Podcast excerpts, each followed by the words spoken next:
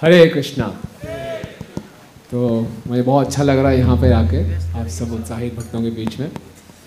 सुंदर गोपाल प्रभु और मैं अभी कुछ दिनों पहले इकट्ठे हम बद्रीनाथ यात्रा में थे। और हमारा बहुत अच्छा यात्रा रहा।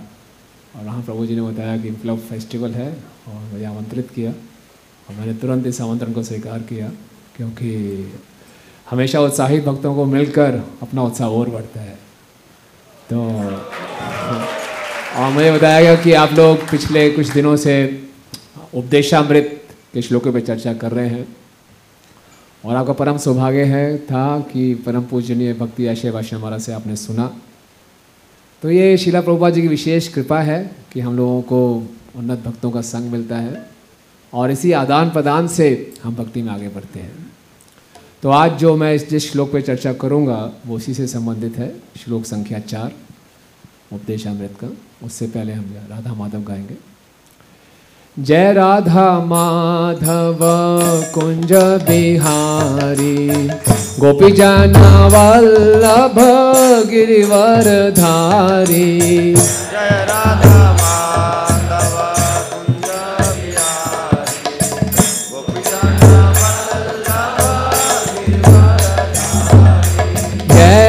राधा माधव कुंज बिहारी। गोपी जन वल्लभ गिरिवर धारी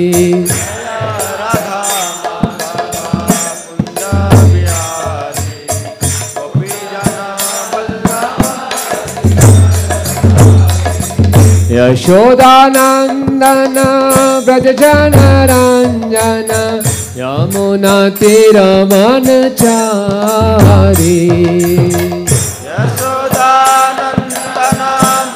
जन रञ्जन यमुना तिरवनचारी यशोदानन्दन व्रज जन रञ्जन यमुना तिरवनचारी यशोदानन्दन व्रज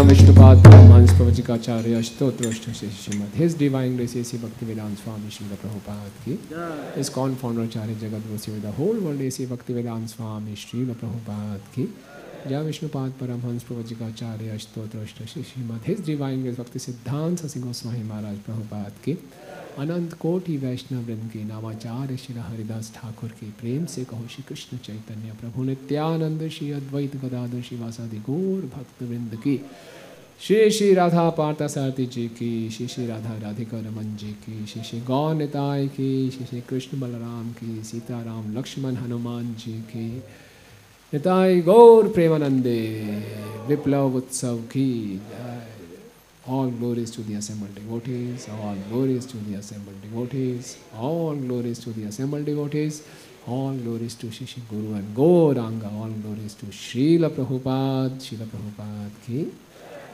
ॐ अज्ञानतिमिरन्धस्य ज्ञानञ्जनशलाखया चक्षुरुन्मिलितं येन तस्मै श्रीगुरवे नमः। श्रीचैतन्यमनोभीष्टं स्थापितं येन भूतले। स्वयं रूप कदा मह्यं ददाति स्वपदान्तिकं। वन्देऽहं श्रीगुरो श्रीयुतपदकमलं। श्रीगुरून् वैष्णवांश्च श्रीरूपं साग्रजातं सहगणरघुनाथान्वितं तं सजीवं साधुवैतं सावधूतं परिजनसहितं कृष्णचैतन्यदेवं श्रीराधाकृष्णपादान् सहगणललिता श्रीविशाखान्वितांश्च। हे कृष्णा, करुणा सिन्धु, दीनबन्धु, जगत्पते। गोपेश गोपिकान्ता राधाकान्त नमस्तु ते तप्तकाञ्चन गौराङ्गी, राधे, वृन्दावनेश्वरी। वृषभानुसुते देवी, प्रणमामि हरिप्रिये। वाञ्छाकल्पतरुभ्यश्च कृपा सिन्धुभयेव च। पतितानां पावनेभ्यो, वैष्णवेभ्यो, नमो नमः। जय श्री कृष्ण चैतन्य प्रभु नित्यानंद श्री अद्वैत गदाधरा श्रीवासादि गौर भक्त वृंद हरे कृष्णा हरे कृष्णा कृष्णा कृष्णा, हरे हरे। हरे राम हरे राम राम राम, हरे हरे। नमो विष्णुपादाय कृष्णपृष्ठाय भूतले। श्रीमते भक्तिवेदान्त स्वामिनिति नामिने नमस्ते सारस्वते देवे गौरवाणी प्रचारिणे। निर्विशेष शून्यवादी पाश्चात्यदेशतारिणे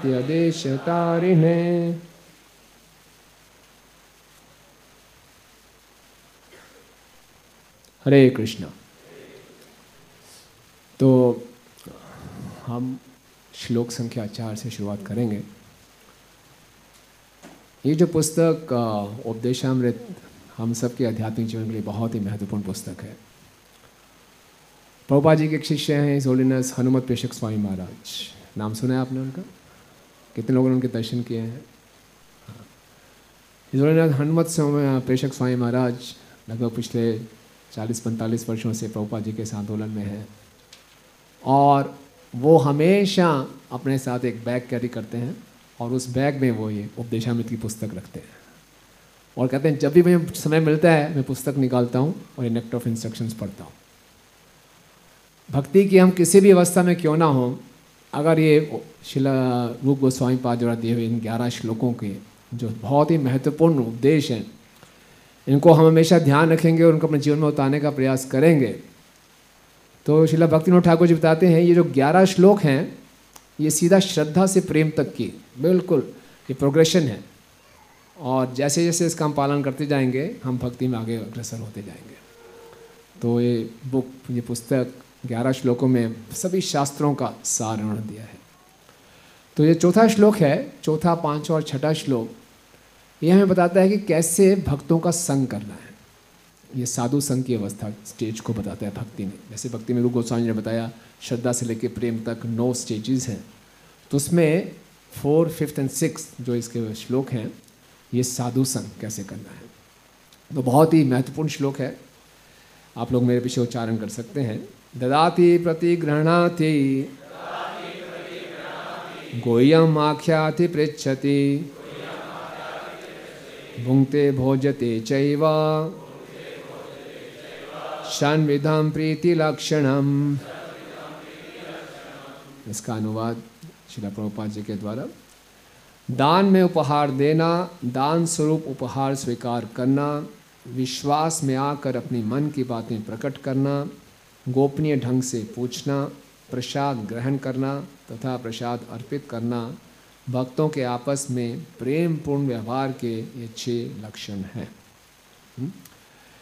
छह लक्षण बताए हैं, प्रीति लक्षण। क्या क्या है? पहला क्या है? देना, है ना? प्रेम शुरू होता है देने से, ददाती। पहले बोला कि दीजिए, ठीक है? फिर ग्रहण करना। कोई अगर प्रेम से दे तो उसको प्रेम से स्वीकार करना। फिर गोयम आख्याति पृच्छति, अपनी मन की बातें पूछना और कहना। और पांचवा छठा क्या है? प्रसाद खिलाना और प्रसाद ग्रहण करना। ये जो छह लक्षण हैं, ये प्रीति के लक्षण हैं। और शिला प्रभुपाद जी बताते हैं, इस संसार में किसी भी दो व्यक्तियों को अगर आपस में संबंध बनाना है तो संबंध बनाने की शुरुआत इसी से होगी। कैसे? हम गिफ्ट्स देते हैं गिफ्ट स्वीकार करते हैं, एक दूसरे से मन की बातें करते हैं और एक दूसरे को अपने यहाँ पर भोजन के लिए बुलाते हैं, भोजन करते हैं, भोजन खिलाते हैं। ठीक है ना? ये छह लक्षण हैं प्रीति के। और शिला प्रभुपा जी बताते हैं, ये जो इस्कॉन संस्था बनाई गई है, वो भक्तों के बीच में ये छह प्रकार के आदान प्रदान के लिए ही बनाई गई है। और इसी छह प्रकार के आदान प्रदान प्रभुपा लिख रहे हैं, ये इस्कॉन सोसाइटी का जीवन है। The life of ISKCON society is being nourish by this six kind of exchanges और प्रभा जी ये अपने रियलाइजेशन से बता रहे हैं। प्रभा बता रहे हैं, ये संस्था मैंने अकेले शुरू की, लेकिन ये छह प्रकार के आदान प्रदान करने से आज ये संस्था पूरे विश्व में फैल गई। और हम देखते हैं, प्रभुपाद जी अकेले थे, बिल्कुल अकेले गए अमेरिका में, और टॉम्सकिन स्क्वेयर पार्क में जाके एक संडे के दिन दोपहर में प्रभुपाद ने कीर्तन किया। कीर्तन किया तो जब प्रभुपाद ने आँखें बंद करके कीर्तन कर रहे थे। जब उन्हें आँखें खोली तो आसपास सब हिप्पीज लोग नाच रहे थे और सब बड़े विस्मित थे। और जब प्रभुपाद उस पार्क से निकले तो सब उनके पीछे पीछे ऐसे चल रहे थे जैसे आपने बचपन में वो स्टोरी पढ़ी थी ना बैक पाइपर की सब उनके पीछे चल रहे हैं। तो प्रभुपाद ने उनको क्या दिया? हम्म, ददाती कहाँ से शुरुआत किया? क्या दिया प्रभुपाद ने उनको? हरि नाम दिया। हरि नाम उनको दिया और वो हिप्पीज ने उसको स्वीकार किया, है ना? वो जो हिप्पीज थे 1965-66 में, उनकी ऐसी हालत थी कि पूरे समाज द्वारा निष्कृत, पूरे समाज ने उनका तिरस्कार कर दिया था। और उन हिप्पीज के दो गोल्डन रूल्स थे। उनका पहले गोल्डन रूल ये था कि जिस व्यक्ति की आयु तीस वर्ष से ऊपर है, वो पागल है। उससे कोई, उसका कोई मतलब ही नहीं, वो पागल व्यक्ति है। और किसी से भी एडवाइस नहीं लेनी। आप बताओ, ऐसे व्यक्तियों को कौन सुधार सकता है? अगर आपकी आयु तीस वर्ष से ऊपर है यू आर इनसेन आपकी बात कोई वैल्यू नहीं है। और आपसे कुछ इंस्ट्रक्शन ग्रहण करने नहीं। लेकिन प्रभुपाद ने उनको क्या दिया? हरि नाम दिया। और उनको ऐसा लगा कि ये व्यक्ति है जो हमसे बहुत प्रेम करता है। और जब प्रभुपाद निकले तो पीछे पीछे सब लड़के लड़कियाँ थे, युवा, युवतियाँ। तो प्रभुपाद ने उनको क्या दिया? हरिनाम दिया। उन्होंने क्या किया? हरिनाम स्वीकार किया। तदाति प्रतिगणाति गुहम अख्याति पृछति। फिर एक लड़की ने आके प्रभुपाद से पूछा Swami ji it was wonderful and Swami ji when I was chanting I can see some red light in my forehead Prabhupada ने बोला don't worry keep on chanting it will go away गुहम अख्याति पृछति शुरू हो गया। है ना? उन्हें प्रश्न पूछा, मैंने चैंटिंग किया, मेरे कोई प्रभाव दिखाई दे रहा है? कोई बात नहीं, आप चैंटिंग करते रहो, ये लाल रोशनी चली जाएगी. भूंगते भोजते चाहिए फिर प्रभुपाद ने उनको अपने यहाँ बुलाना शुरू किया। प्रभुपाद अपने हाथ से क्या बनाते थे? हाँ प्रसाद बनाते थे। प्रसाद में क्या होता था? Gulab jamun, ISKCON bullets. Prabhupada उनको खिलाते थे, वो स्वीकार करते थे और धीरे धीरे धीरे देखिए कैसे प्रीति लक्षण जब आपस में प्रेम स्थापित हुआ और ये सोसाइटी कैसे इसका विस्तार होता गया, है ना? तो ये बहुत महत्वपूर्ण बात है। और केवल इन छह प्रकार के आदान प्रदान से जो हमारे अंदर सुप्त कृष्ण भावनामृत है, जो हमारे अंदर कृष्णा कॉन्शियसनेस डॉर्मेंट स्थिति में है, सुसुप्त अवस्था में है, वो जागृत हो जाती है। केवल इस प्रकार के छह प्रकार के आदान प्रदान से। मनुष्य जीवन प्राप्त हुआ है कृष्ण से प्रेममय प्रेममय संबंध स्थापित करने के लिए। लेकिन कृष्ण से प्रेममय संबंध स्थापित करने से पहले हमें भक्तों से प्रेममय संबंध स्थापित करना होता है। पिछले श्लोक में रूप गोस्वामी जी ने आदेश दिया, संग त्यागात सतोवृत्ति कि आप ऐसे व्यक्तियों का संग त्याग दीजिए जो भक्ति में नहीं लगे हुए। अब भक्तों का संग त्याग। फिर किसका संग करें? भक्तों का संग करें। लेकिन भक्तों का संग करना भी एक विज्ञान है? रूप गोस्वामी जी पाप रहे ये भक्ति पूरा एक विज्ञान है। ये भावुकता से नहीं, एक साइंस है। तो कैसे भक्तों का संग करना है? ददाती प्रतिगृणाती गुह्यम अख्याति पृछति भुंगते भोजते चैव शन्वित प्रीति लक्षणम। क्योंकि जब भक्तों के बीच में प्रेममय संबंध स्थापित नहीं होंगे, जीवात्मा को प्रेम तो चाहिए, है ना? जो आनंद में अभ्यासक, हमें जो आनंद चाहिए, उसका आधार प्रेम ही है। तभी हम बोलते हैं, निताई गौर प्रेम आनंद ना? प्रेम ही आधार है। अगर भक्तों के बीच में प्रेम नहीं मिलेगा तो हम कहाँ प्रेम ढूंढेंगे? बाहर ढूंढेंगे, अब भक्तों के समाज में ढूंढेंगे, और वो प्रेम की विकृत छाया होगी कुछ। तो इसलिए इस श्लोक को समझना बहुत आवश्यक है। भक्तों के बीच में कैसे हम प्रेम स्थापित कर सकते हैं? ददाती क्या क्या दे सकते हैं भक्तों में? आपस में हम क्या क्या आदान प्रदान कर सकते हैं? नॉलेज गुड ज्ञान का आदान प्रदान कर सकते हैं। और हम्म? हरि नाम, जैसे प्रभुपाद ने दिया उनको यस हरि नाम। हम लोग बाहर जाते हैं, अभी विश्व वर्ल्ड होली नेम वीक चल रहा है आपको अनाउंसमेंट हुआ सत्तर तारीख को महासंकीर्तन है। प्रतिदिन संकीर्तन निकाला जाएगा। हमें खूब उत्साह से बाहर जाना चाहिए, और क्या? हरि नाम देना चाहिए, है ना? और क्या दे सकते हैं? हम्म? बुक्स प्रभात बुक्स ज्ञान का दान दें, लोगों को जाएँ, पुस्तकें दें, बांटें। और क्या दे सकते हैं? एक एक करके हाँ। हाँ प्रीचिंग मूवमेंट में हेल्प कैसे करें?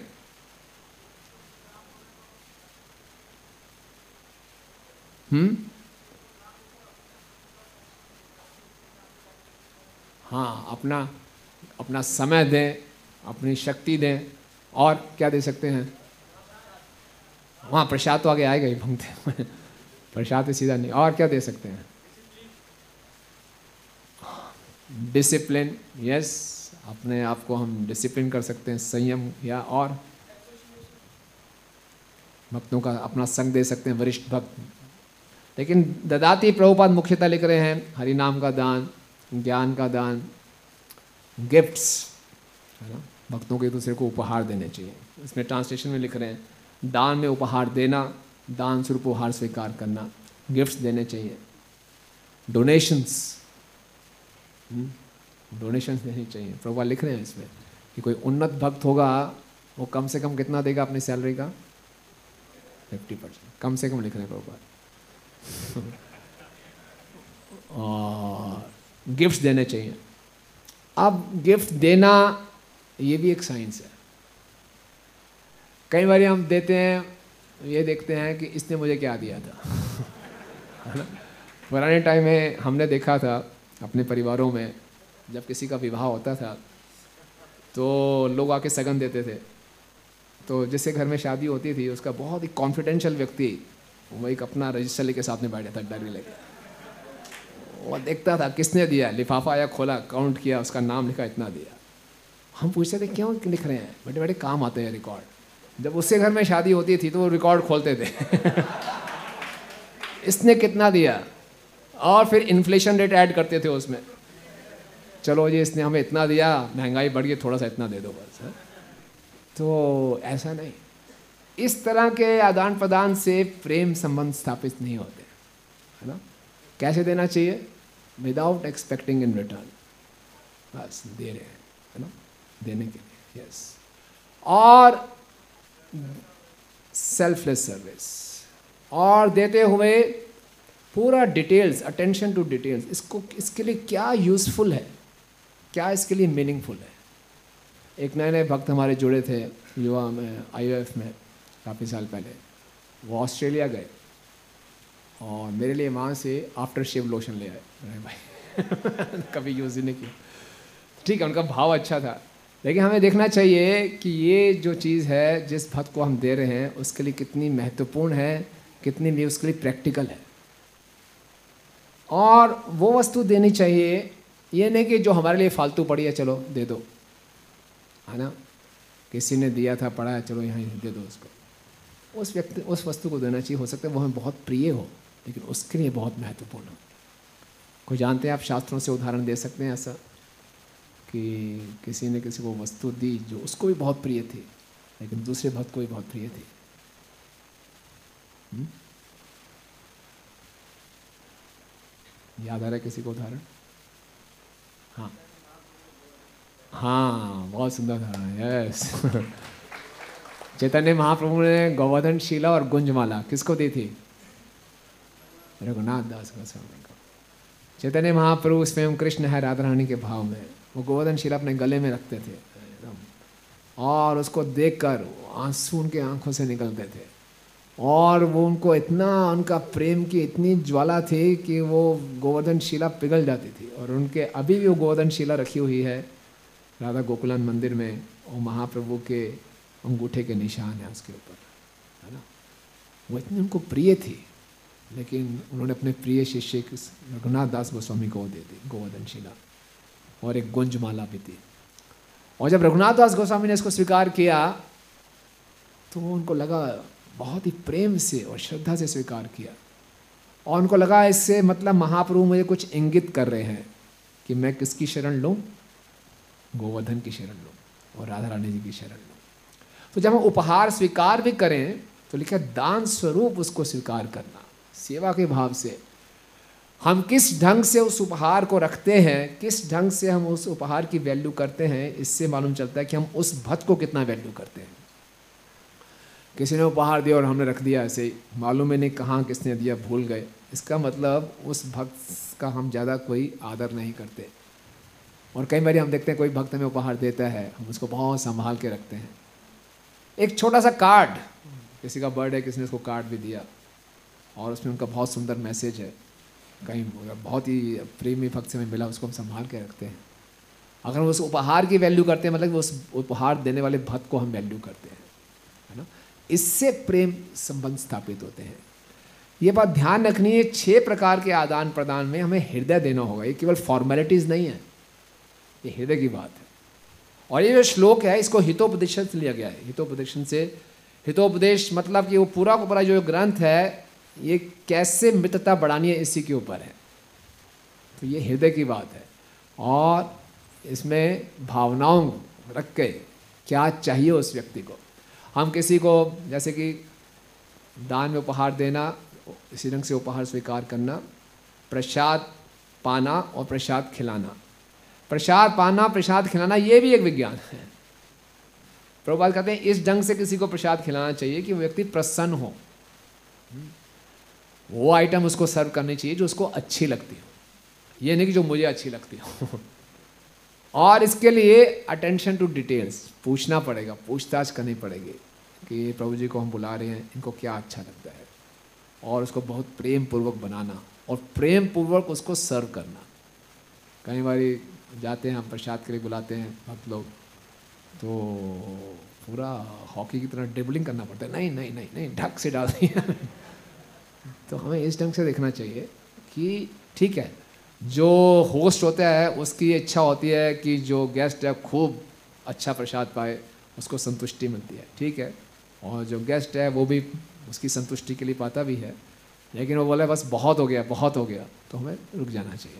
हम एक बार किसी के घर में गए थे तो हमारे साथ एक और भक्त थे।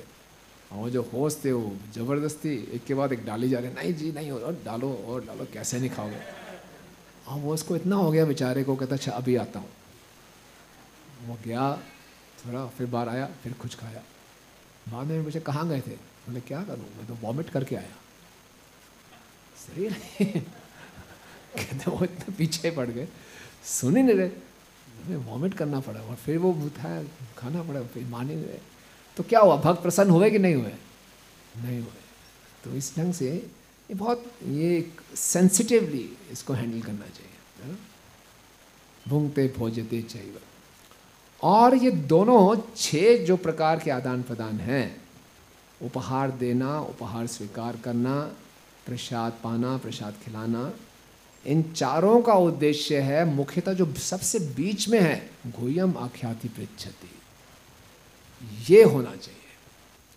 इस पूरे श्लोक का सार है गोयम आख्याति पृछति जब तक आपने उपहार दे दिया, उपहार स्वीकार कर लिया, प्रसाद पा लिया, प्रसाद खिला दिया, लेकिन गोयम आख्याति पृछति नहीं हुआ तो प्रीति लक्षण नहीं हुआ। किसी से हम प्रेम संबंध स्थापित करना चाहते हैं, इसका लक्षण ये है कि अपने मन की बात खोलते हैं। जो हम किसी से नहीं कह सकते, उस भक्त से हम कहते हैं। हम्म? बहुत आवश्यक है। क्योंकि इस संसार में रहते हुए जब हम भक्ति में आते हैं और हम शास्त्रों को पढ़ते हैं, शास्त्रों की बातों को सुनते हैं और उसको अपने जीवन में अप्लाई करने का प्रयास करते हैं तो बहुत सी कंट्राडिक्शंस हमारे जीवन में आती हैं। बहुत से द्वंद्व आते हैं। इसको कैसे किया जाए? ना उसके लिए हमें एक पर्सनल गाइडेंस की आवश्यकता होती है। शास्त्रों की बातों को अपने व्यक्तिगत स्थिति के अनुसार कैसे जीवन में उतारा जाए। हर भक्त को एक पर्सनल गाइडेंस की आवश्यकता है। और इसलिए पर्सनल गाइडेंस के लिए बिल्कुल हृदय खोल कर बात करनी पड़ती है। उसमें कोई रुकावट नहीं कोई दिखावा नहीं। कई बार होता है कि भक्त लोग हिचकिचाते हैं यू नो कई मैगजीन्स में पहले एक, एक लेख आता था का से कहूँ कैसे अपने मन की बात कहूँ? तो लोग अपने मन की बात लिखते थे गोपनीय ढंग से। और कोई विशेषज्ञ उन बातों का उत्तर देते थे। तो अक्सर लोग, कई बार वो क्वेश्चन फैब्रिकेटेड भी होते थे। लेकिन भक्तों के समाज में हमारे ऊपर एक ऐसा कोई भक्त होना चाहिए, जिसे हम अपने हृदय की बात कह सकें। क्या क्या फ़ायदे होंगे अपने हृदय की बात कहने से? हुँ? क्यों कहनी चाहिए? हुँ? एक हाथ खड़ा करके बोली प्लीज़ हाँ हृदय हल्का हो जाएगा। मतलब हाँ जी सॉल्यूशन मिल सकता है। एग्जैक्टली या एसोसिएशन हार्ट टू हार्ट होगा। सुपरफिशियल नहीं होगा। है ना? Will get proper guidance yes prabhu stress कम हो जाएगा। कई बारी छोटी सी बात को लेकर हम परेशान हो जाते हैं। है ना? कैसे? जैसे एक उदाहरण देते हैं। अभी 97 में 98 में जब ये मंदिर का ओपनिंग हो रहा था तो हमारे पंजाबी बाग से एक भक्त थे, उनकी सेवा लगी यहाँ पे। वो इस गेस मोहनापुर जी के साथ रुके थे कमरे में नए नए भक्त जुड़े थे। तो मोहन रूपा जी के साथ कमरे में रुके, और बड़े डर के रहते, मोहन रूपा जी, मैं नया नया भक्त था वो। और क्या था, गर्मियों का मौसम था, प्रभु जी का थोड़ा स्वास्थ्य ठीक नहीं था, कुछ पेट खराब था उनका। तो वो जाते थे बाबा टॉयलेट में, स्नान करके आते थे। तो उसने सोचा, मैं इस कमरे में रह रहा हूँ, शायद कमरे का नियम होगा। जैसे मोहनापुर जाए पीछे पीछे वो भी चला जाए। वो स्नान करके आए, ये भी स्नान करके आए। तीन बार ही ऐसा हो गया। और ने पूछा, क्या आपका भी पेट खराब है? कहता, नहीं पेट खराब है। तो वो पूछते हुए हिचक रहा था। तो उसने सोचा बस फॉलो करना चाहिए, है ना? जो सीनियर कर रहे कर ले। और उसके अंदर बहुत स्ट्रेस था। वो बेचारा परेशान हो रहा था क्या तरीका है, ये ये मंदिर में रुकने का ऐसा होता है सिस्टम क्या? हर पंद्रह बीस बाद नहाने जा रहे हैं नहाने जा रहे हैं तो बड़ी कम समस्या है। उसको बहुत टेंशन हो रहा था। फिर ने बताया, देखो, ऐसी कोई नहाने का नियम नहीं है। जब पेट खराब होता है, फिर करना पड़ रहा है। तो कई बार हम ऐसे ये तो छोटी सी बात है, अननेसेसरी स्ट्रेस ले लेते हैं। कि ये शास्त्रों में ऐसा लिखा हुआ है, इसको कैसे अप्लाई करूँगा? इसके लिए मुझे क्या करना पड़ेगा? क्या नौकरी छोड़नी पड़ेगी या घर छोड़ना पड़ेगा? ये कैसे होगा? हम बहुत स्ट्रेस में आ जाते हैं। और ये बात अगर क्लैरिफाई नहीं करेंगे तो भक्ति में हमारा उत्साह कम हो जाएगा। है ना? तो बहुत ज़रूरी है कि हमारे मन में जो डाउट आ रहे हैं, संदेह आ रहे हैं, उसको हम पूछें। जो संदेह होते हैं डाउट्स होते हैं, वो एक दीमक की तरह काम करते हैं। जो कि हमारी श्रद्धा को धीरे धीरे काटते रहते हैं। और वैसे भी हमारी श्रद्धा बहुत कोमल है। ऊपर से दीमक लग गया उसमें तो ख़त्म। इसलिए जैसे कोई संदेह आ रहा है, उसको तुरंत हमें पूछ लेना चाहिए। है ना? और क्या लाभ होंगे? कोई हम आख्याति पिछती से हाँ। रिलेशनशिप अच्छे होंगे, है ना? कोई एक व्यक्ति तो ऐसा होना चाहिए, जिसके सामने मैं यथारूप हूँ। एज इट इज़ है ना हमको कहीं ना कहीं ना कहीं तरह तरह के मोकटे डालने पड़ते हैं। हमारी आइडेंटिटीज़ होती हैं, हमारी इमेज होती है कि समाज में लोग मुझे ऐसा समझते हैं तो मुझे ऐसे बनकर ही रहना है। नहीं कहीं एक ऐसा व्यक्ति हो, एक ऐसा भक्त हो, जो बिल्कुल अंदर से मुझे जानता हो और जो मेरी परिस्थितियों को अच्छे ढंग से समझता हो। इससे हमारे संबंध बहुत ही प्रगाढ़ संबंध होंगे। और क्या लाभ होगा हाँ yes this is called real shelter है ना? हम लोग बोलते रहते हैं प्रभु जी please keep me under your shelter please keep me under your shelter इसका क्या मतलब है? यही मतलब है। जैसे हम एक डॉक्टर के पास जाते हैं तो अगर आप बोले, आपने डॉक्टर को पास गए डॉक्टर को देखा डॉक्टर को देखने का मतलब क्या है? ऐसे बाहर से देख कर आगे चले गए। तो डॉक्टर को have you seen the doctor अक्सर इस भाषा में बोलते हैं, आपने डॉक्टर के पास गए डॉक्टर को देखा आपने? यानी कि डॉक्टर के पास जाके आपने अपनी बीमारी बताई कि नहीं बताई? है ना? हम यहाँ पर आते हैं, भक्तों से मिलते हैं। भक्तों को मिलने से क्या मतलब है? अपने हृदय की बात कहना। इस राधा प्रसादी मंदिर में हज़ारों हज़ारों भक्त प्रतिदिन आते हैं। क्या हज़ारों हज़ारों भक्त जो विजिटर्स आते हैं, क्या वो भक्ति में सबके सब एक मात्रा में उन्नति करते हैं? कौन उन्नति करेगा? हम्म? कौन उन्नति करेगा? सरेंडर क्या करेगा? सरेंडर मतलब क्या है? हैं? ईगो क्या? कौन उन्नति कर पाएगा? जो मंदिर में इतने विजिटर्स आते हैं, उसमें से जो भक्तों से संबंध स्थापित करेगा जो भक्तों से संबंध स्थापित करेगा। और भक्तों से संबंध स्थापित करने का जो केंद्र बिंदु है, वो गोयम आख्याति बिचती है। इससे संबंध स्थापित होते हैं। तो नहीं तो हम केवल केवल बाहरी स्तर पर ही रहेंगे और भक्ति की गहराइयों को नहीं समझ पाएँगे। तो इसलिए ये गोया में ख्याति पिछती बहुत ही महत्वपूर्ण है। इसके साथ साथ अगर हम ये गुया में ख्याति पिछती नहीं करते तो क्या क्या नुकसान होंगे?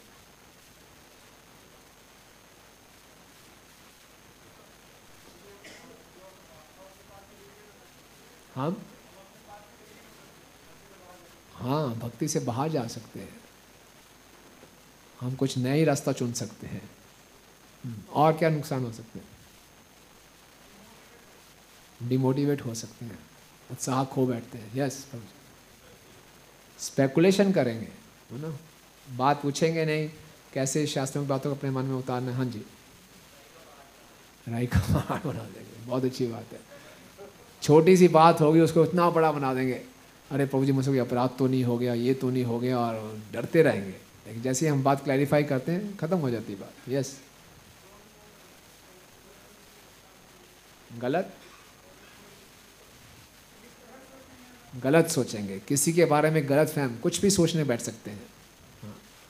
क्योंकि हम लोगों को उनके बाहरी आचरण से जज करना शुरू कर देते हैं और उसके बाद उसको क्लैरिफाई नहीं करेंगे तो हम गलत सोच सकते हैं।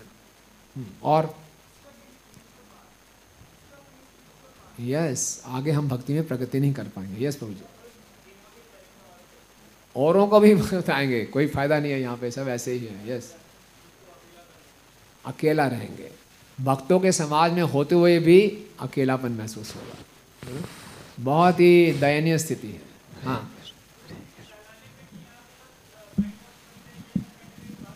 यस बिकॉज़ हमारी जो भक्ति की जड़ें हैं, वो इतनी गहरी नहीं होंगी। तो इसलिए हम कोई भी बहलाएगा, फुसलाएगा, हम मार्ग से विचलित हो सकते हैं। यस प्रभु। हाँ। हम यहाँ पे सब क्या करने आए हैं? अपने हार्ट का ऑपरेशन कराने आए हैं। अब आप जाइए, अगर किसी सर्जन के पास किसी ने ऑपरेशन करना है और वो डॉक्टर को कुछ करने का आगे ही ना दे, है ना? डॉक्टर आगे बढ़े, नहीं एनेस्थीसिया भी नहीं लूँगा, ये भी नहीं लूँगा। तो कैसे? बीमारी ठीक होगी? नहीं। तो डॉक्टर से हमें कॉपरेट यानी कि we have to reveal our heart लेकिन ये जो हृदय खोलने की बात है जिस व्यक्ति के आगे हम हृदय खोल रहे हैं, उसका भी चुनाव हमें बहुत सावधानी से करना चाहिए। ऐसा नहीं है कि हम अपने हृदय की बात, अपनी कमजोरियों को हर किसी से कहते रहें, है ना? वो पूरी जगत कथा बन जाए, है ना? सबको पता चल जाए। नहीं, उससे क्या होगा? हमारा और नुकसान होगा। तो एक ऐसा व्यक्ति हो जो कि इस बात की गोपनीयता को रख सके। ऐसे व्यक्ति का हमें चयन करना चाहिए। और इस शास्त्र में हम देखते हैं, जब रघुनाथ दास गोस्वामी जी ने चैतन्य महाप्रभु की शरण ली तो उन्होंने चैतन्य महाप्रभु ने स्वरूप दामोदर को बुलाया। बोले, स्वरूप दामोदर, तुम इनकी देख रेख करो। और इतनी अच्छी देख रेख करो कि ये स्वरूपे रघु कहलाए, कि स्वरूप का रघु है ये। हर तरह के जो प्रश्न है, आप इनका उत्तर दो, इनका पूरे अच्छे ढंग से इनको अटेंशन दो।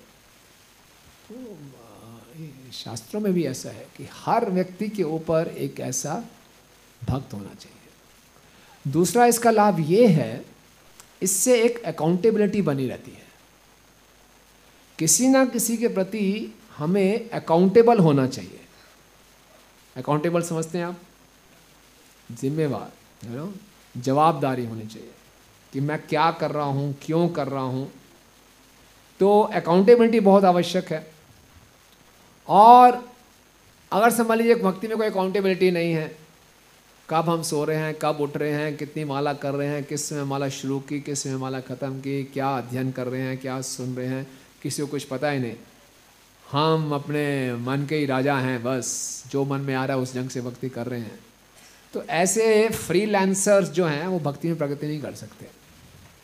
Bhakti is not a freelancing thing you know कि मेरा अपना अपना है कुछ मालूम चल गया, सोलह माला करनी है, ये शास्त्र पढ़ने हैं, पढ़ने में मेरी रुचि है, माला किसी भी ढंग से कर लेंगे, हो गया काम, बस, चार नियम ही पालन कर लेंगे, ना? ये फ्री स्टाइल से नहीं चलेगा। We have to be accountable और ये बहुत हेल्प करता है, क्योंकि शास्त्र बताते हैं कि भक्ति शूरस्य धारा, तल, एक तलवार की धार पे चलने के समान है, और बहुत सावधानी से हमें चलना चाहिए। और इसके लिए हमें को किसी ना किसी प्रति अकाउंटेबल होना बहुत ज़रूरी है। चाहे हम कितने ही वरिष्ठ क्यों ना हो जाए। और उस भक्त को अपने आप को बहुत सौभाग्यशाली मानना चाहिए कि उसके ऊपर उसको कोई देखभाल करने वाला है, कोई उसकी पूछताछ करने वाला है। ये हमारा परम सौभाग्य है कि हमारे जीवन में कोई ऐसा भक्त आ जाता है जिसके आगे हम अपना हृदय खोल सकें। जो हमारी देखभाल करता है, जो हमारे में, बारे में चिंता करता है और हम भी उसके प्रति अकाउंटेबल हैं, ये हमारा बहुत बड़ा सौभाग्य है। अक्सर लोग समझते हैं, नहीं, हम किसी के प्रति अकाउंटेबल नहीं रहेंगे तो इसमें ज़्यादा आनंद है। नहीं, भक्ति में जितना हम अकाउंटेबल होंगे, उतना हम भक्ति में स्टडी रहेंगे और इस मार्ग से विचलित नहीं होंगे। तो शिला प्रभुपाद जी हमें बता रहे हैं कि श्लोक से हम इस छह प्रकार के आदान प्रदान से एक सामान्य व्यक्ति की भी जो सुप्त कृष्ण भावनामृत है, उसको हम जागृत कर सकते हैं। उपहार देना, उपहार स्वीकार करना, प्रसाद पाना, प्रसाद खिलाना और अपने मन की बातें कहना सुनना। अब इन छः के छः सिद्धांतों में पालन करने में हमें क्या क्या डिफ़िकल्टीज आ सकती हैं? हम्म? विशेषकर भूयाम आख्याति प्रचिति में। समन कैन नोट डाउन कोई कर सकते हैं? तो क्या ऑब्स्टिकल्स आ सकते हैं इस मार्ग में, इन छह प्रकार के सिद्धांतों के पालन में? और कैसे हम इन ऑब्स्टिकल्स को हम ओवरकम कर सकते हैं? हुँ? तो ये बता रहे हैं हेजिटेशन अपना मन खोलने में हमें कुछ हेजिटेशन हो सकती है। और fear fear of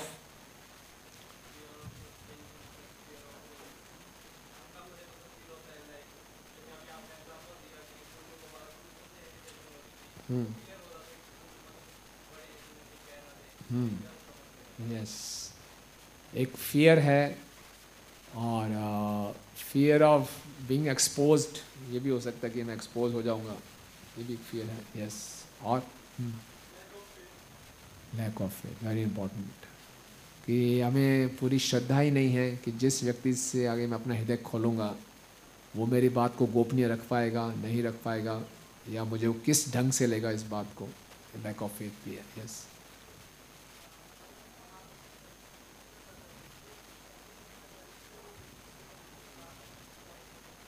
hmm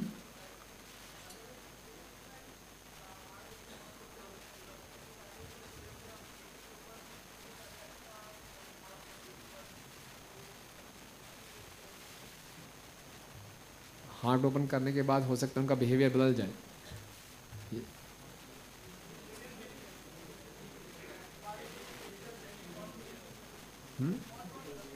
thought process उनका चेंज हो सकता है, मेरे बारे में क्या सोचेंगे? इमेज खराब हो जाएगी ना? Fear of losing the image yes yes उनको लगा मालूम चलेगा हम कितने नालायक ऐसा लगेगा। Yes yes. हाँ ऐसा भक्त हमें नहीं मिल पा रहा, जिसके आगे हम अपना, चलो जी, आप मेरे हृदय का ऑपरेशन कर दीजिए ओपन हार्ट सर्जरी तो ऐसा भक्त नहीं मिल पा रहा। या और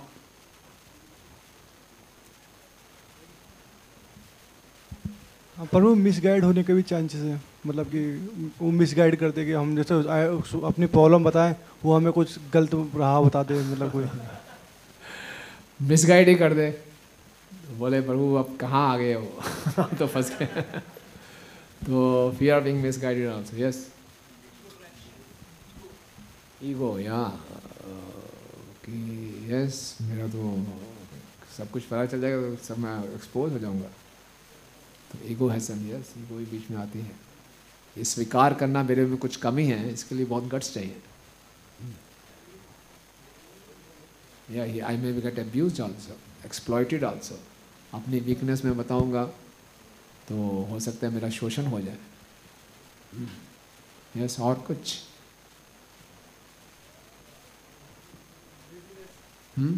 लेजीनेस भी बहुत है। छोड़ो जो हो रहा है अच्छा हो रहा है जो होगा अच्छा होगा। क्या फ़र्क पड़ता है ना? चलने तो ऐसे। तो ये भी हो सकता है। चैंटिंग कर रहे हैं अपने आप हो जाएगा हृदय शुद्ध होता रहेगा धीरे धीरे ठीक है। चलने तो जो हो रहा है। ये भी हो सकता है। या? और कुछ? या? अपने इंडिपेंडेंट रहने की इच्छा। ये कहने का अर्थ है आपका। हमें अच्छा नहीं लगता कि कोई हमारे ऊपर नज़रें रखे। स्वतंत्र पक्षी रहना चाहते हैं हम, स्वतंत्र पक्षी की तरह। जो मन में आए तभी कर लो, जब सो जाओ, जब उठो, कोई चिंता नहीं। गुड और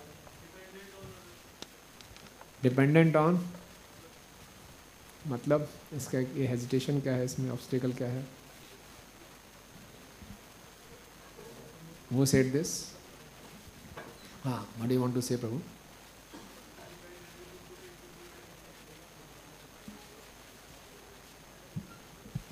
अगर हम अपने मन की बात बताएँगे तो हमें इन पर डिपेंडेंट होना पड़ेगा।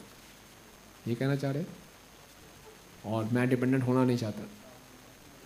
हाँ तो आ गया उसमें सेम चीज़ है कि हम इंडिपेंडेंट रहना चाहते हैं। या और कोई? ये आप लोग? how he how he treat me after hearing after hearing all this? हम्म? मुझे कैसे ट्रीट करेंगे सब सुनने के बाद ये? हाँ सुनने के बाद ये आ गया ना मेरे ख्याल से। Losing the image fear of losing image of enjoying हाँ मेरी एंजॉइंग प्रोपेंसिटी में कोई बाधा ना पड़ जाए। इनको मालूम चलता है मैं रोज़ रात को टीवी देखता हूँ ये बता दिया तो टीवी बंद हो जाएगा है ना रिलेशनशिप खराब होना। रिलेशनशिप खराब होगा। अभी जैसा है कुछ तो है चलने दो। ये सारा बता दिया तो सारा खत्म। हाँ। हैं? इंटरेक्शन चेंज हो जाएगा। ये आ गया शायद। रिलेशनशिप हाँ लैक ऑफ़ लूजिंग रिलेशनशिप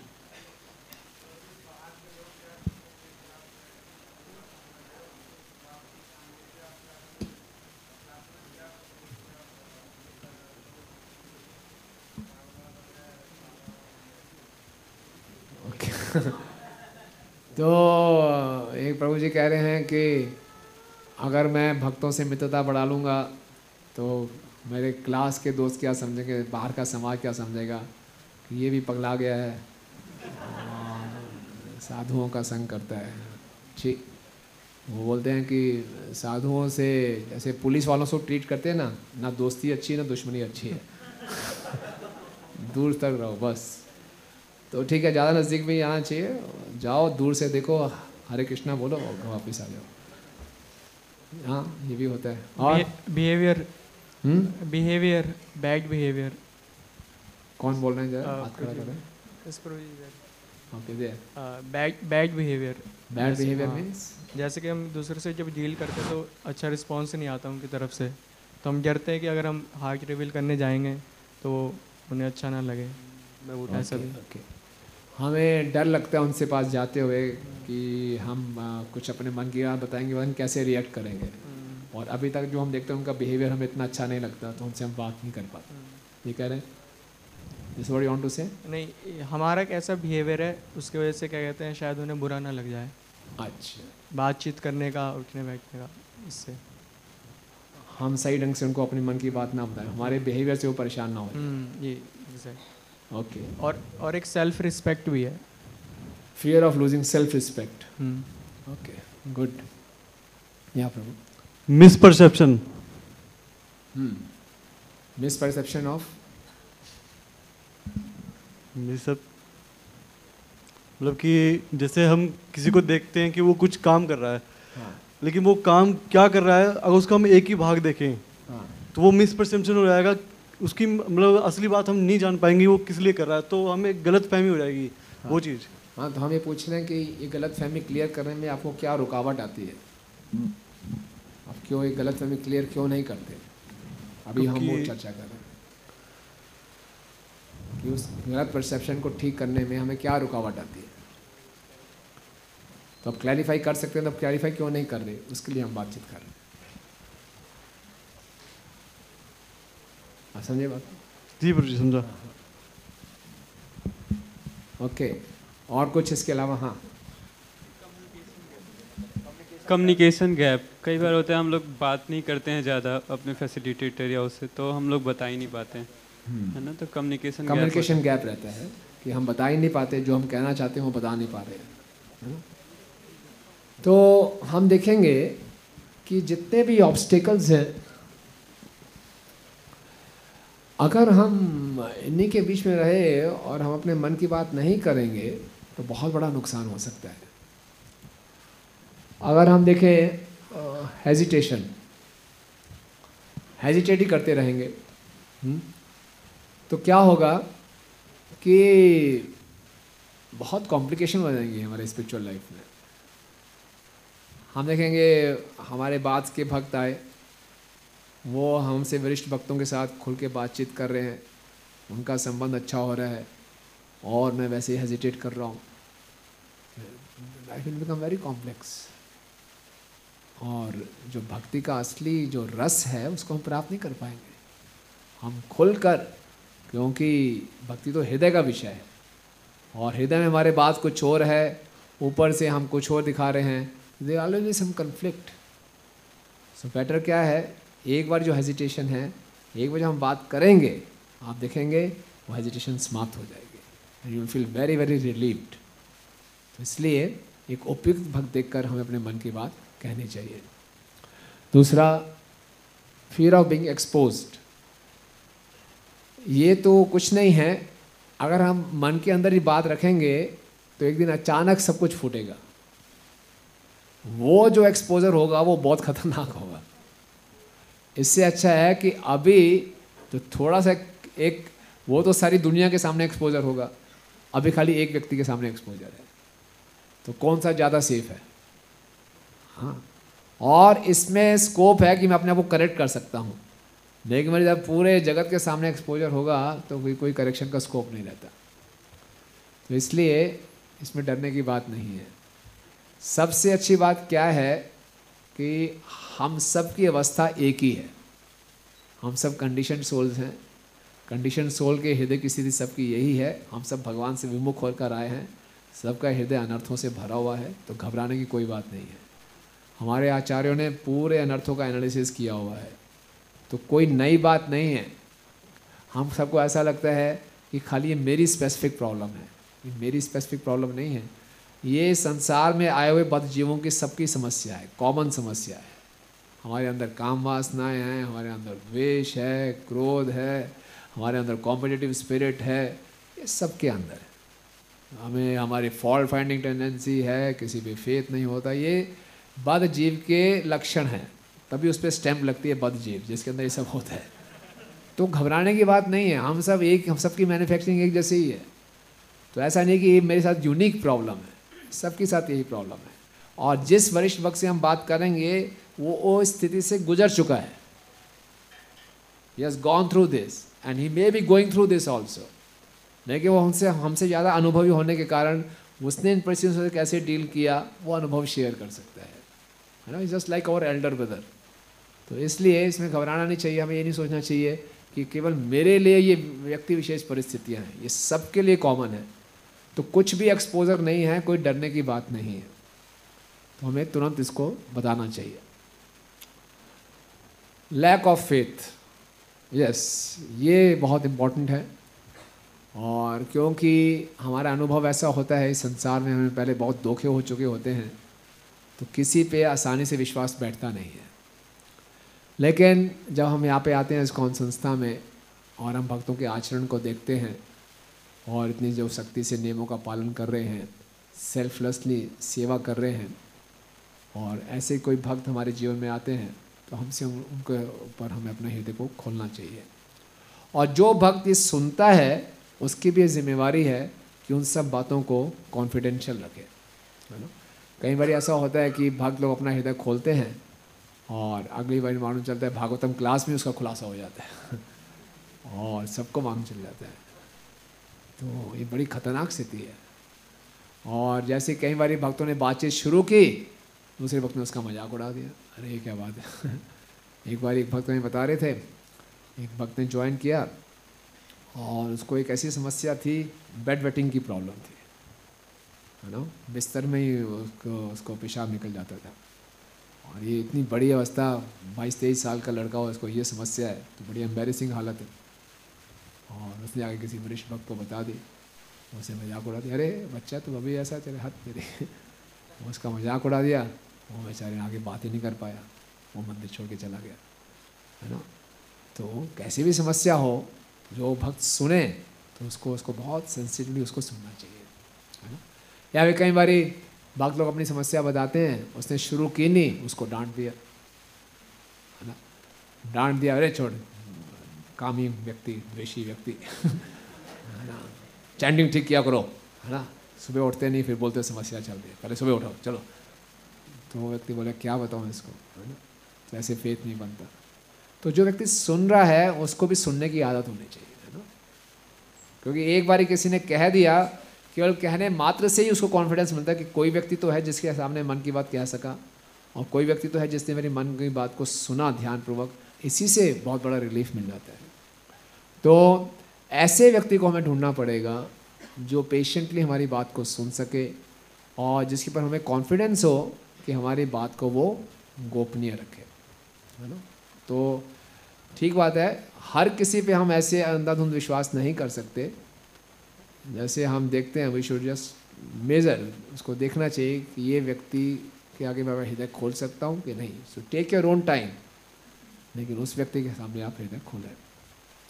और नेक्स्ट वर्ड लेजीनेस तो प्रभुपात कहते हैं is no place for lazies and crazies ये इसके लिए लेजीनेस बहुत बड़ी रुकावट है।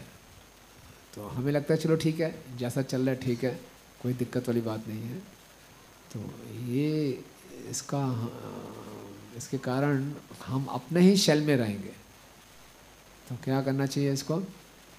इसको त्यागना चाहिए, है ना? आलस का कोई स्थान नहीं है। और उस भक्त से जाके हमें प्रश्न पूछने चाहिए। कई साल निकल जाते हैं कई भक्तों के उसी समस्या के कारण। क्योंकि वो इसमें आलस करते हैं, क्यों आके पूछें, ठीक चल ही तो रहा है। बट भक्ति में, भक्ति बहुत डायनेमिक है। या तो हम प्रगति करेंगे, या हम पीछे होंगे। ऐसा नहीं है कि एक ही स्थिति में रहेंगे। आप समझे? भक्ति में कोई व्यक्ति स्टैगनेंट नहीं रह सकता। या तो आगे बढ़ेगा, या पीछे होगा। ये फ्लो के साथ चलने वाली बात है। अगर आप आगे नहीं बढ़ रहे हैं तो निश्चित रूप से पीछे हो रहे हैं। तो अगर आप लेजीनेस दिखा रहे हैं, ठीक है, चलने दो जैसा चल रहा है, इसका मतलब हम आगे नहीं बढ़ रहे, हम पीछे हो रहे हैं। तो उसको तुरंत त्यागना चाहिए। आलस के कारण बहुत बड़ा नुकसान है। What are the next one independent रहना है नो यही इंडिपेंडेंट मेंटेलिटी के कारण हम भगवान से भी स्वतंत्र रहना चाहते थे, तभी यहाँ पर आए हैं है ना और ये बहुत बड़ी गलतफहमी है। कि हम इंडिपेंडेंट हैं। जितना हम भक्तों से स्वतंत्र होने का प्रयास करेंगे, उतना माया के चुंगल में फंसते जाएँगे। रियल इंडिपेंडेंस ये है कि हम भक्तों की कृपा पर निर्भर रहें। उसमें रियली इंडिपेंडेंट होंगे, भक्त माया के तीनों गुणों से परे होंगे। भगवान से स्वतंत्र होकर आए तो यहाँ हमें भक्तों के अधीन होना चाहिए। भक्तों के अधीन रहेंगे, तभी हम स्वतंत्र हो पाएँगे। ये एक फॉल्स सेंस ऑफ़ इंडिपेंडेंस है। ऐसे एक झूठी भावना आती है कि हम इंडिपेंडेंट हो रहे हैं। वास्तव में ये कोई इंडिपेंडेंस नहीं है। और हम देखेंगे, जितना हम भक्तों के मार्गदर्शन में रहते हैं, उतना हम भक्ति का आनंद उठा पाते हैं। और जितना हम स्वतंत्रतापूर्वक भक्ति करने का प्रयास करते हैं, उतना अपने चुंगल में फंसते जाते हैं। ठीक है ना? तो शास्त्रों में कोई भी ऐसा उदाहरण नहीं मिलेगा आपको कि भक्त इंडिपेंडेंटली भक्ति के। आप देखेंगे हर किसी ने, किसी न किसी के मार्गदर्शन के अंदर ही भक्ति की है। है? स्वयं वेद व्यास जी, है? वेद व्यास जी ने सभी शास्त्रों की रचना कर ली, उसके बाद भी वो संतुष्ट नहीं थे। तो वेद व्यास जी ने किसके आगे अपना हृदय खोला? नारद मुनि के आगे। आप देखिए, स्वयं भगवान के साहित्यिक अवतार हैं, उनको भी काउंसलिंग की आवश्यकता पड़ रही है। भगवान अपनी लीला से दिखा रहे हैं। तो इसलिए इंडिपेंडेंट कोई नहीं रह सकता। उसको किसी ना किसी वरिष्ठ भक्त जाके सामने अपने आप को खोलना चाहिए ओके इंजॉइंग प्रोपेंसिटी डर लगता है, सब कुछ बता दिया तो हमारी जो भोगने के सारे साधन रोक दिए जाएँगे, है ना? ये रोक लगा दी जाएगी, वो रोक लगा दी जाएगी, और अभी जो हमारा चल रहा है, वो चलने दें। लेकिन ये भी बहुत बड़ी गलत फहमी है है ना? क्योंकि देख सकते हैं, जितना आप भोगने का प्रयास करते हैं भगवान ने संसार की रचना ऐसे की है कि जितना हम भोगने का प्रयास करेंगे, उतनी हमारे दुख और बढ़ते जाएँगे। तो इसलिए ये सोचना कि भक्तों के आगे हम अपना इंडिपेंडेंट सब कुछ बताएँगे तो भक्त हमारे इंजॉइंग प्रोपेंसिटी को रोक देंगे। और अगर भक्त ऐसा करते हैं तो वास्तव में ये हमारे लाभ के लिए ही होता है। एक बार प्रभुपाद जी के एक शिष्य, जो उनके प्राइवेट सेक्रेटरी शुद्ध प्रभु, जयपुर में थे तो प्रभुपाद जी को दर्शन दे रहे थे प्रभुपाद सबको। तो उनके लिए बहुत अच्छा संदेश मिठाई लेकर आए हुए थे। और प्रभुपाद सबको बांट रहे थे संदेश मिठाई भी। बाद में सब लोग चले गए गेस्ट वगैरह तो कुछ संदेश मिठाई बच गई थी। और शुद्ध कीर्ति प्रभु ने सोचा बढ़िया ले जाऊँगा इसको, अकेले में खाऊँगा बढ़िया तरीके से। और शुद्ध कीर्ति ले जाने लगे भगवान नहीं, यही रहने दो इसको। यहीं छोड़ दो, है ना? और कई प्रभुपाद तुरंत समझ गए कि इनका खाने बोले, आप ही रहने दो अभी और भक्त आएँगे, उनको मैं बांटूँगा तो शुद्ध कीर्ति प्रभु कहने लगे कि यहाँ पे प्रभुपाद ने तुरंत मेरी एंजॉइंग प्रोपेंसिटी को समझ लिया और प्रभुपाद को धन्यवाद दे रहे थे। तो इसी ढंग से हम जब भक्तों के अधीन होते हैं और हम भक्तों, भक्त लोग हमें समझते हैं अच्छे ढंग से तो हमारी इंजॉइंग प्रोपेंसिटी को रोकेंगे। उससे क्या होगा? हम यहाँ पर आए हैं अपने भोगने की वृत्ति को सेवा की वृत्ति में बदलने के लिए। तो इसके लिए भोगने की वृत्ति को सेवा की वृत्ति में बदलने के लिए हमें स्वेच्छा से किसी का आधिपत्य स्वीकार करना पड़ेगा। कोई हमें स्वेच्छा से हमें करेक्ट करे। ये हमें स्वीकार करना पड़ेगा। तभी हमारे भोगने की प्रवृत्ति, सेवा की प्रवृत्ति में बदलेगी। कोई हमारे ऊपर हो जो हमें टोके, जो हमें गलती करने से रोके, हमें उस भक्त को स्वतंत्रता देनी पड़ेगी कि आप पूर्ण रूप से स्वतंत्र हैं मुझे करेक्ट करने के लिए। जितनी मात्रा में हम स्वतंत्रता देंगे, उतनी मात्रा में वो हमें करेक्ट करेंगे। ये हमारे ऊपर है।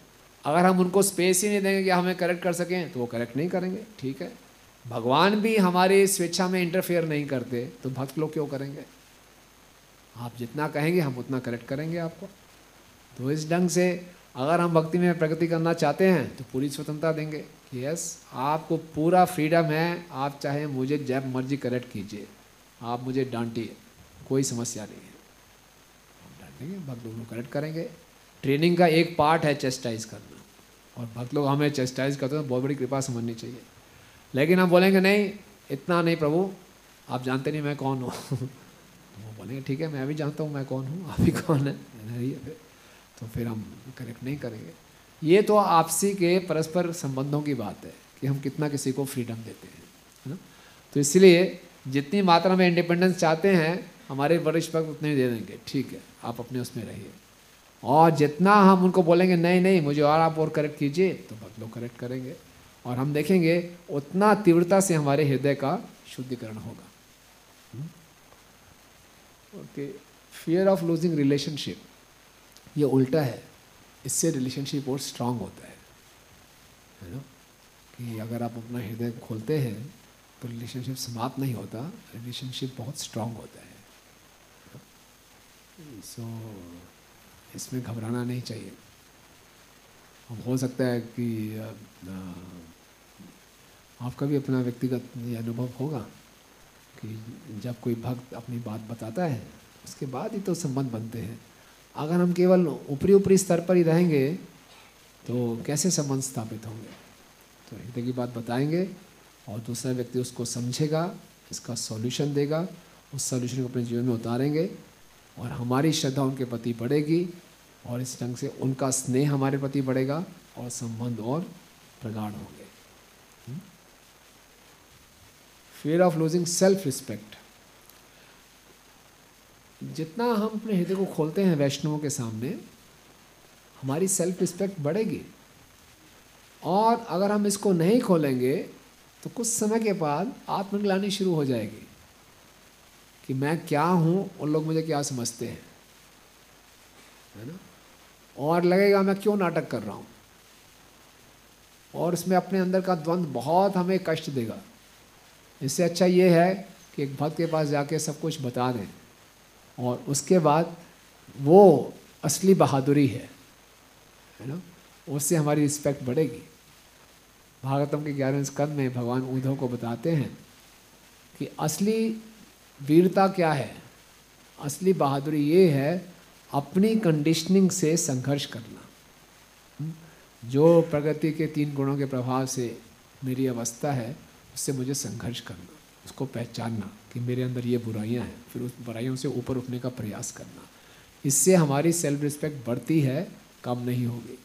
अगर झूठी दुनिया में रहेंगे तो वो सेल्फ रिस्पेक्ट नहीं है। और एक तरफ़ से हम भक्ति के नियमों का पालन कर रहे हैं और ऊपर से अपने मन के बातों को दबा के रख रहे हैं तो ये हमारे अंदर बहुत कॉम्प्लिकेशन ला सकता है। फियर ऑफ़ बैड बिहेवियर कि, जो हमारे वरिष्ठ भक्त हैं वो ये ना सोचे कि हमारा कितना गलत व्यवहार था, लेकिन बाद में उनको मालूम चलेगा तो वो ज़्यादा उनको दुख होगा। और हमसे कोई गलती हुई है, हम खुद जाके बताएँगे तो वो ज़्यादा बेहतर है। इसके कारण कि इनको कहीं और तरीके से मालूम चले और फिर वो उनको बाद में मालूम चले कि हमारा ऐसा व्यवहार रहा।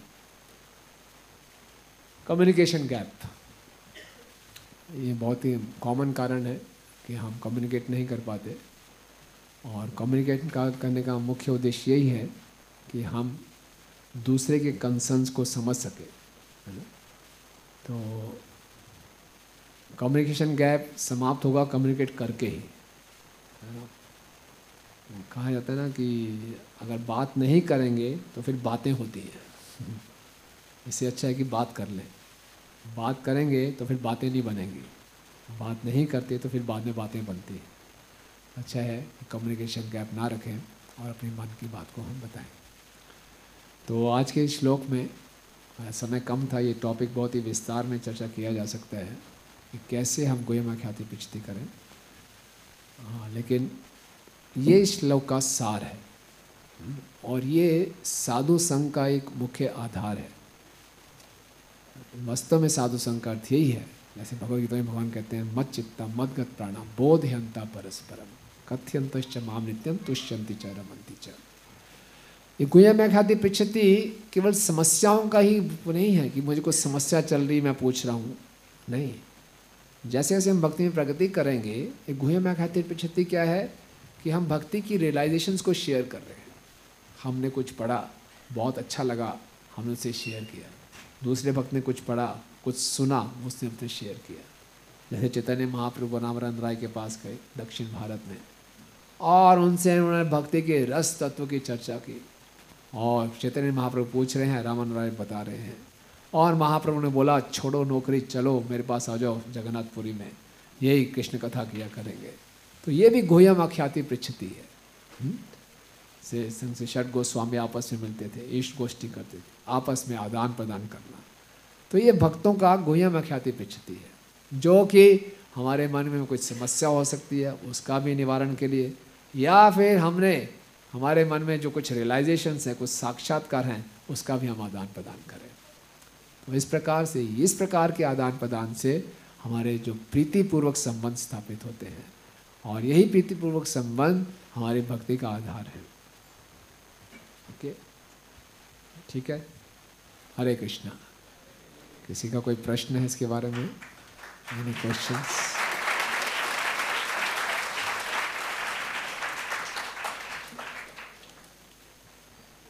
one or two questions.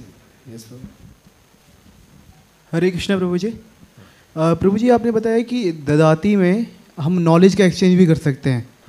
But क्या अ, कई बार ऐसा होता है कि नॉलेज का एक्सचेंज करते हैं तो एक कंपटीशन का रूप ले लेता है स्पर्धा का रूप ले लेता है।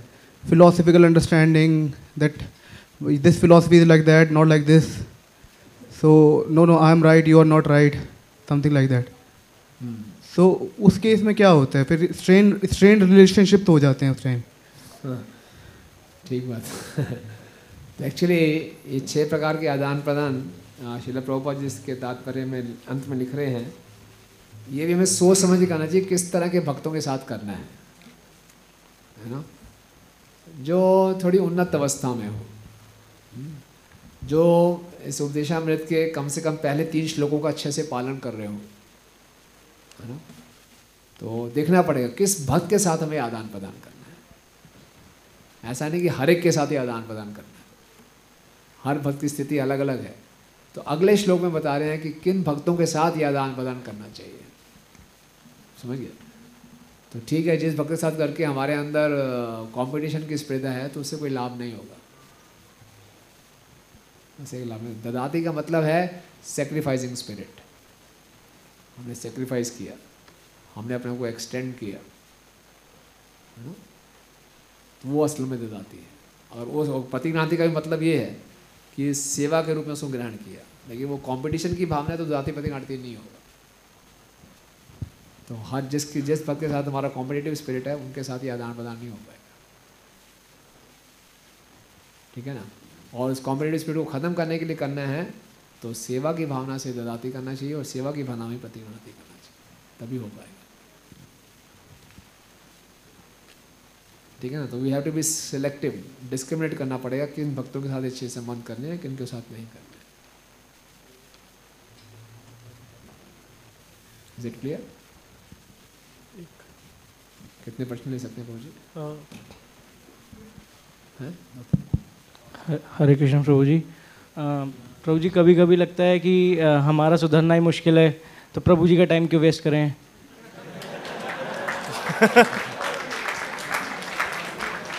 सब लोग तालियाँ बजा रहे हैं। तालियाँ किस लिए बजा रहे हैं? ऐसा बिल्कुल नहीं है।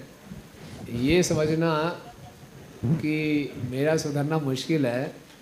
ये दिखाते हैं आपकी फॉल्सी को कि मैं इतना बड़ा नलायक हूँ मुझे कोई नहीं सुधार सकता। ये भी फॉल्स है है।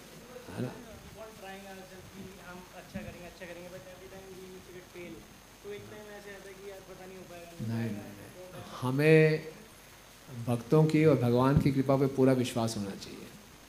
ये है उत्साह निश्चय धैर्य। But still sometimes this kind of thought धैर्य होना चाहिए कृपा पे और निश्चय होना चाहिए कॉन्फिडेंस होना चाहिए कि इनकी कृपा से निश्चित रूप से मेरे समस्याओं का समाधान होगा। मतलब कंटिन्यूसली कम्युनिकेट करते रहना चाहिए। कंटिन्यूसली हम इट डजंट मैटर कितनी बार फेल होते हो। नो प्रॉब्लम आप एडिसन ने ये बल्ब का आविष्कार किया, कितनी बारी फेल हुआ था? एट थाउज़ेंड टाइम्स फिर तो हम लोग नहीं कर सकते अगर बच्चा चलते चलते कितनी बारी गिरता है? वो काउंट करती है माता कितनी बारी गिरा। As long as we are trying to rise up no problem okay अगर वो छोड़ दिया तो फिर तो कोई स्कोप ही नहीं है। केवल एकमात्र यही संघ है जो हमें सुधार सकता है। और कोई नहीं सुधार सकता तो पूरा विश्वास होना चाहिए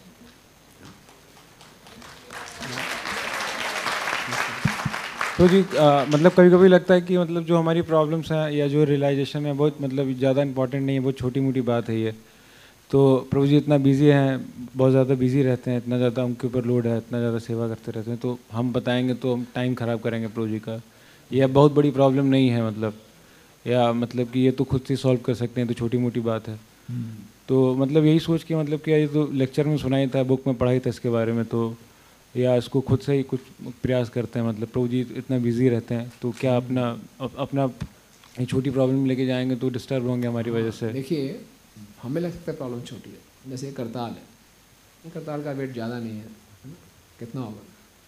दो ढाई सौ ग्राम मैक्सिमम अब मैं इसको रखे हूँ, कोई भी तो कोई परेशान नहीं हो रहा है लेकिन मैं इसको पकड़े रहूँ पकड़े रहूँ पकड़े रहूँ, एक घंटा, दो घंटा। तो समस्या है कि नहीं है? समस्या है। इसी ढंग से लगभग छोटी सी बात है, ज़्यादा बड़ी बात नहीं है। लेकिन वो कई सालों से पड़ी है, उसको मैं लेकर रखा हुआ हूँ तो बहुत बड़ी प्रॉब्लम बन सकती है। ओके? तो क्लैरिफाई करने में दिक्कत नहीं है। क्लैरिफाई कर लें। कई तरीके हैं, अगर आपको लगता है प्रभु जी बिज़ी हैं email you can send a message कई बार बोलते हुए शर्म आती है तो हम लिख के दे सकते हैं।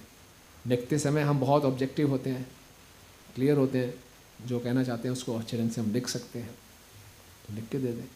वंस इट इज़ क्लैरिफाइड कि ठीक है ये समस्या है वैसे डील कर लो कोई दिक्कत नहीं कोई बात नहीं। हम कुछ एज्यूम ना करें। वो एजम्पन बहुत भारी पड़ सकती है हमें। Better not to take risk Hare Krishna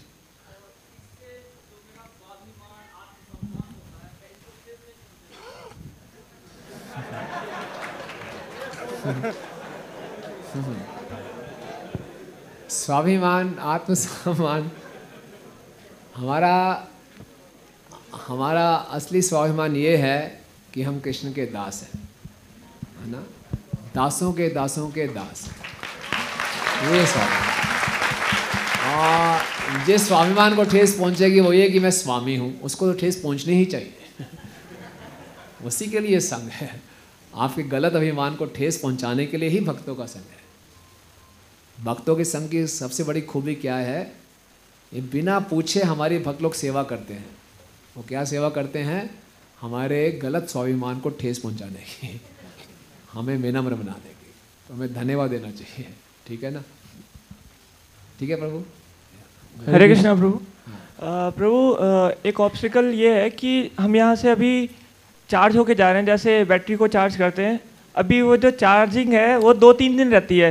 फिर लगता है कि नहीं अब ये तीन दिन बाद नहीं, अब चलो ठीक है नेक्स्ट वीक से स्टार्ट करेंगे, सुबह चार बजे उठेंगे, मंगला आरती करेंगे और चैंटिंग करेंगे। पर लगता है, नहीं नहीं, अब दो दिन बाद से करेंगे, फिर तीन दिन बाद या मतलब दो तीन दिन ही चार्ज रहती है, फिर ये डिस्चार्ज हो जाते हैं हम। तो चार्जर ऑन रखिए स्विच ऑन रखिए। स्विच ऑफ़ मत कीजिए। ओके क्या करना है? कॉन्स्टेंटली हियरिंग करना है. कॉन्स्टेंटली ओके और ये प्रोसेस पूरा फुल प्रूफ है साइंटिफिक है. अगर आपका स्विच ऑन है चार्जिंग हमेशा ऑन रखिए. कभी भी रिस्क मत लीजिए कि चार्ज ऑफ़ कर दीजिए. हाँ इसका तरीका क्या है? जो आप सुन के गए हैं, जो आपने नोट्स बनाए हैं, जो आपके पास रिकॉर्डिंग्स है, इसको बार बार सुनते रहिए. और उसको अध्ययन करते रहिए, उस पर मनन करते रहिए, चर्चा करते रहिए. अब उसके अब समय आया आप ये लेके गए अब जुगाली का समय आया जुगाली कीजिए है ना contemplate on these things these all these things are meant for application you know. ये ऐसा नहीं है कि एक बहुत बड़ी कथा हुई कैसे थी बहुत बढ़िया थी चलो जी वापस चलो। जैसे थे वैसे ही रहेंगे नहीं। ये तो कंटिन्यूस प्रोसेस है अपने इम्प्रूवमेंट के लिए। सो so, अगर हम कंटिन्यूसली इस पर कंटेम्पलेट कर रहे हैं तो विल ऑलवेज बी चार्ज है ना। इट डिपेंड्स ऑन अस कि हमारे अंदर कितनी तीव्रता है अपने आप को सुधारने की। जितनी ज़्यादा हमारे में दृढ़ इच्छा है नहीं मुझे इससे ऊपर उठना है उतना हम चार्ज रहेंगे। ठीक है ना? Thank you all the best Hare Krishna प्रभु जी। प्रभु जी मेरा एक क्वेश्चन है कि जैसे हमको कल भी लेक्चर में बताया था और आज भी कि जो हमारा रियल एडवांसमेंट होता है वो मर्सी से ही होता है और ये जो पूरा गुरु परंपरा है ये मर्सी पे ही बेस है। और तो मेरे को ये पूछना है कि हाउ कि we can test continuously that we are really sincere to get the mercy of Krishna and the guru parampara मतलब कैसे हम अपने आप को टेस्ट करते रहें कि हम जो भी प्रोसेस और फॉलो सिंसियर हैं या नहीं वाकई में कृष्णा की मर्सी पाने के लिए। टेस्ट करने का सबसे अच्छा तरीका ये है कि मैं कितना उत्सुक हूँ जो मैंने सुना उसको अप्लाई करने के लिए। है ना? जो चीज़ मैंने सुनी, जो इंस्ट्रक्शंस मुझे मिली, कितना सीरियसली मैं उसको अप्लाई कर रहा हूँ, ये हमारी सिंसियरिटी का टेस्ट है। जैसे इंस्ट्रक्शन मिले, हमें तुरंत शुरू कर देना चाहिए कंटेम्पलेशन शुरू होना चाहिए, कैसे इसको अप्लाई करना है। और उसको अप्लाई करने में कुछ डिफ़िकल्टीज आ रहे हैं again go back and ask मेरे को ये डिफ़िकल्टीज आ रही है, फिर उसको अप्लाई करें। तो अगर ऐसा कर रहे हैं तो निश्चित रूप से मैं सही रास्ते पे हूँ। इंस्ट्रक्शंस मिली ओ हो ये तो सुनते रहते हैं। वही बात तो है यार कर लेंगे आराम से। That means we are not so sincere okay clear okay so thank you very much आप सब भक्तों से मिलकर बहुत अच्छा लगा। आपका सौभाग्य है कि आप सुंदर गोपाल प्रभु जी के अध्यक्षता में आप सब सेवा करने का प्रयास कर रहे हैं। और ब्रह्मांड भ्रमित कोनो भाग्यवान जी गुरु कृष्ण प्रसाद भाई भक्ति लता बेच। हम लोग बहुत सौभाग्यशाली हैं कि हमें ये प्रमाणिक रास्ता प्राप्त हो रहा है और इसकी हमें वैल्यू को समझना चाहिए और इसका पूरा लाभ उठाना चाहिए। तो आप सब लोग बहुत सिंसियर हैं, बहुत उत्सुक हैं भक्ति में आगे बढ़ने के लिए। ये देख के बहुत ही प्रसन्नता हो रही है और आप सबको बहुत बहुत शुभकामनाएँ। कि आप प्रभुपाद जी के विषय में खूब बढ़ चढ़ कर सेवा करें। हरे कृष्णा।